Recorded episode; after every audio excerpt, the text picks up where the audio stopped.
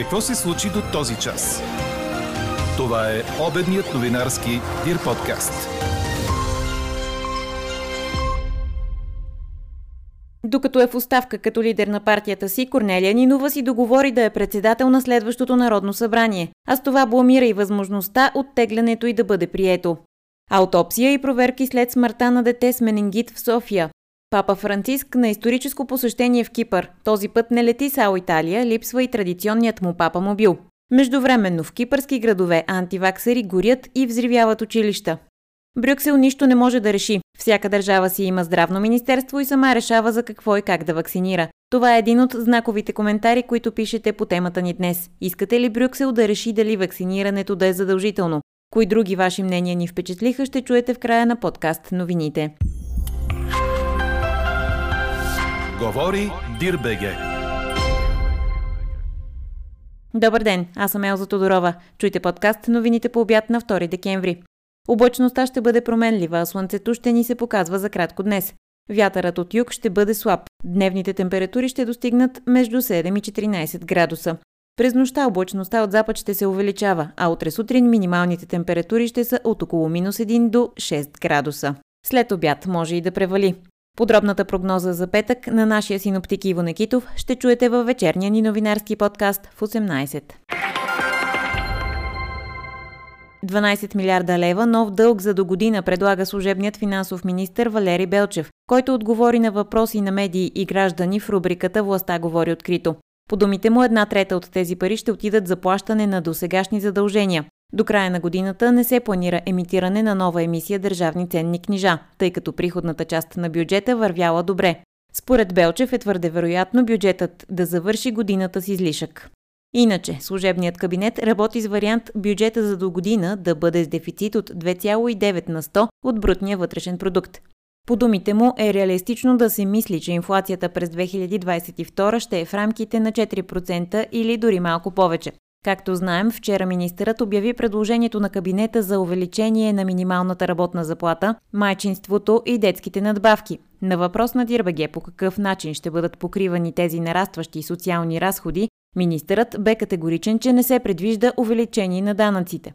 Решението на служебното правителство за параметрите на бюджета Белчев защити така. Нашата роля като служебен кабинет е просто да спазваме закона и да държим стабилността. Така че ние сме длъжни да внесем бюджет. От там нататък в ръцете вече на политическите партии, на Народното събрание е да прецени каква част от него ще възприеме, каква няма да възприеме, как иска да го модифицира, актуализира и така нататък. В крайна сметка и коалиционните преговори не са приключили, не знаем на къде ще отидат и ние нямаме правото и възможността да чакаме това. Нараства напрежението между просветния и здравния министри на фона на все по-настоятелните призиви големите ученици вече да се върнат в клас. След като вчера доктор Стойчо Кацаров каза, че е готов веднага да осигури за учениците от наличните вече тестове за възрастни, стига родители и МОН да поискат, днес образователният министр върна топката в полето на здравния. Не разбирам защо в последните 10 дни се почувствах сам в опита да се върнат децата обратно в клас, коментира академик Николай Денков в ефира на BTV. Попитан защо децата могат да отидат на ресторант или в мол, но не и в училище, министърът препрати въпроса към здравните власти. И призна, че се е предоверил на последните, че тестове ще има. Междувременно стана ясно, че близо 90 000 щадящи теста вече са налични в склада на Българския червен кръст в село Лозан. Днес или утре се очаква да има решение какво следва за учениците. Какво още очакваме да се случи днес? Здравното министерство разпореди проверка по случая с починалото от менингит 5-годишно дете в детска градина Вълшебство в Софийския квартал Павлово. Тече и вътрешна проверка в педиатрията на специализираната болница за детски болести професор доктор Иван Митев, където детето е било прието и реанимирано.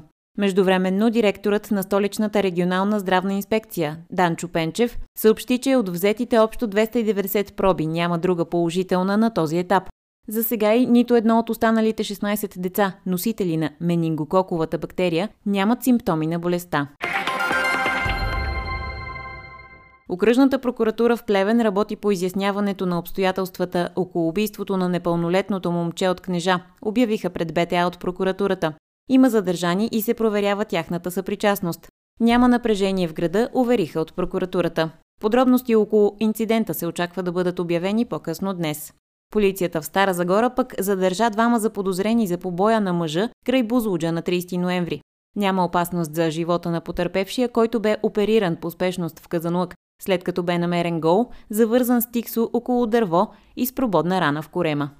И за още един нелеп инцидент. Камионът, който трябва да превози тленните останки на загиналите на магистрала Струма до летище Враждебна, се заклещи преди да успее да влезе в двора на съдебна медицинска на Софийската улица Здраве.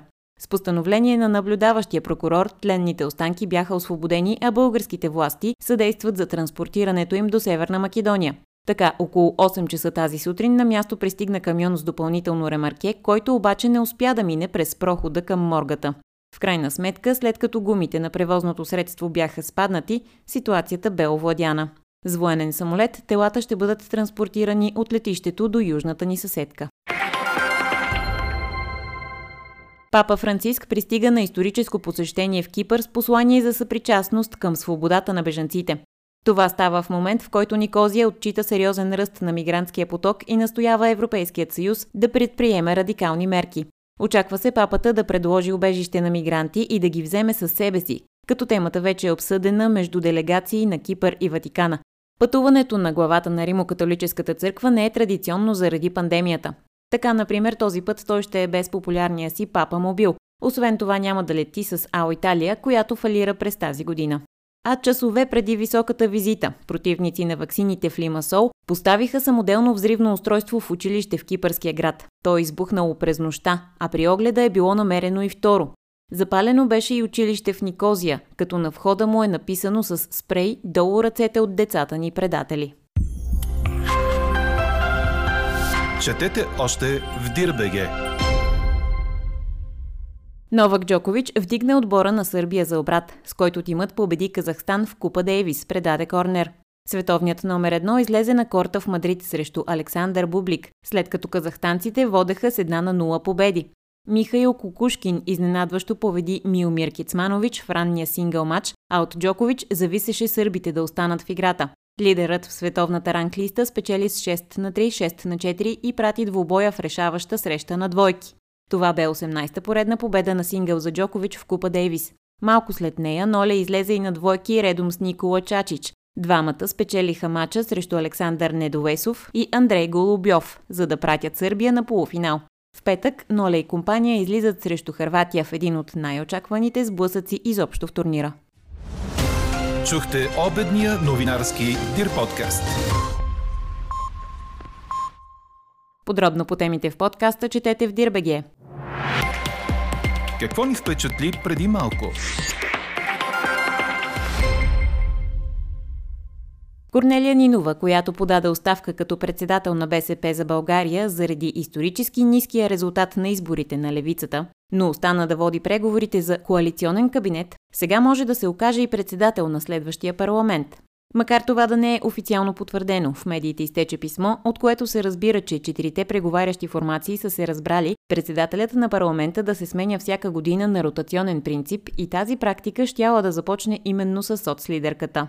Според социолога Колю Колев, това е действие на Нинова за спасяване на собственото й положение. Пред Нова Нюс анализаторът коментира, че това може да бламира гласуването на оставката й. А какво ще кажете за това? Искате ли Брюксел да реши дали вакцинирането да е задължително? От около 1800 отговора до момента значително преобладава не. А ето и по-интересните коментари, които сте споделили с нас. Обобщава ги Елена Бейкова. Наш слушател пита, какво толкова се е загрижил този Европейски съюз за хората? Колко хора измряха от болести в Африка и Азия, от други епидемии през годините, а от глад и мизерия и от липса на питейна вода? Колко деца измряха там в мизерия? Обаче сега се загрижиха много да ни спасяват, чак да ни задължават. Какво стана? Катарзис ли преживяха?